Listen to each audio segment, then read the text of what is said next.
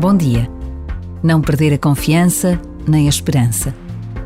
Muitas vezes parecem palavras bonitas que dizemos uns aos outros em momentos difíceis, mas precisamos de insistir e de todos os dias nos animarmos uns aos outros.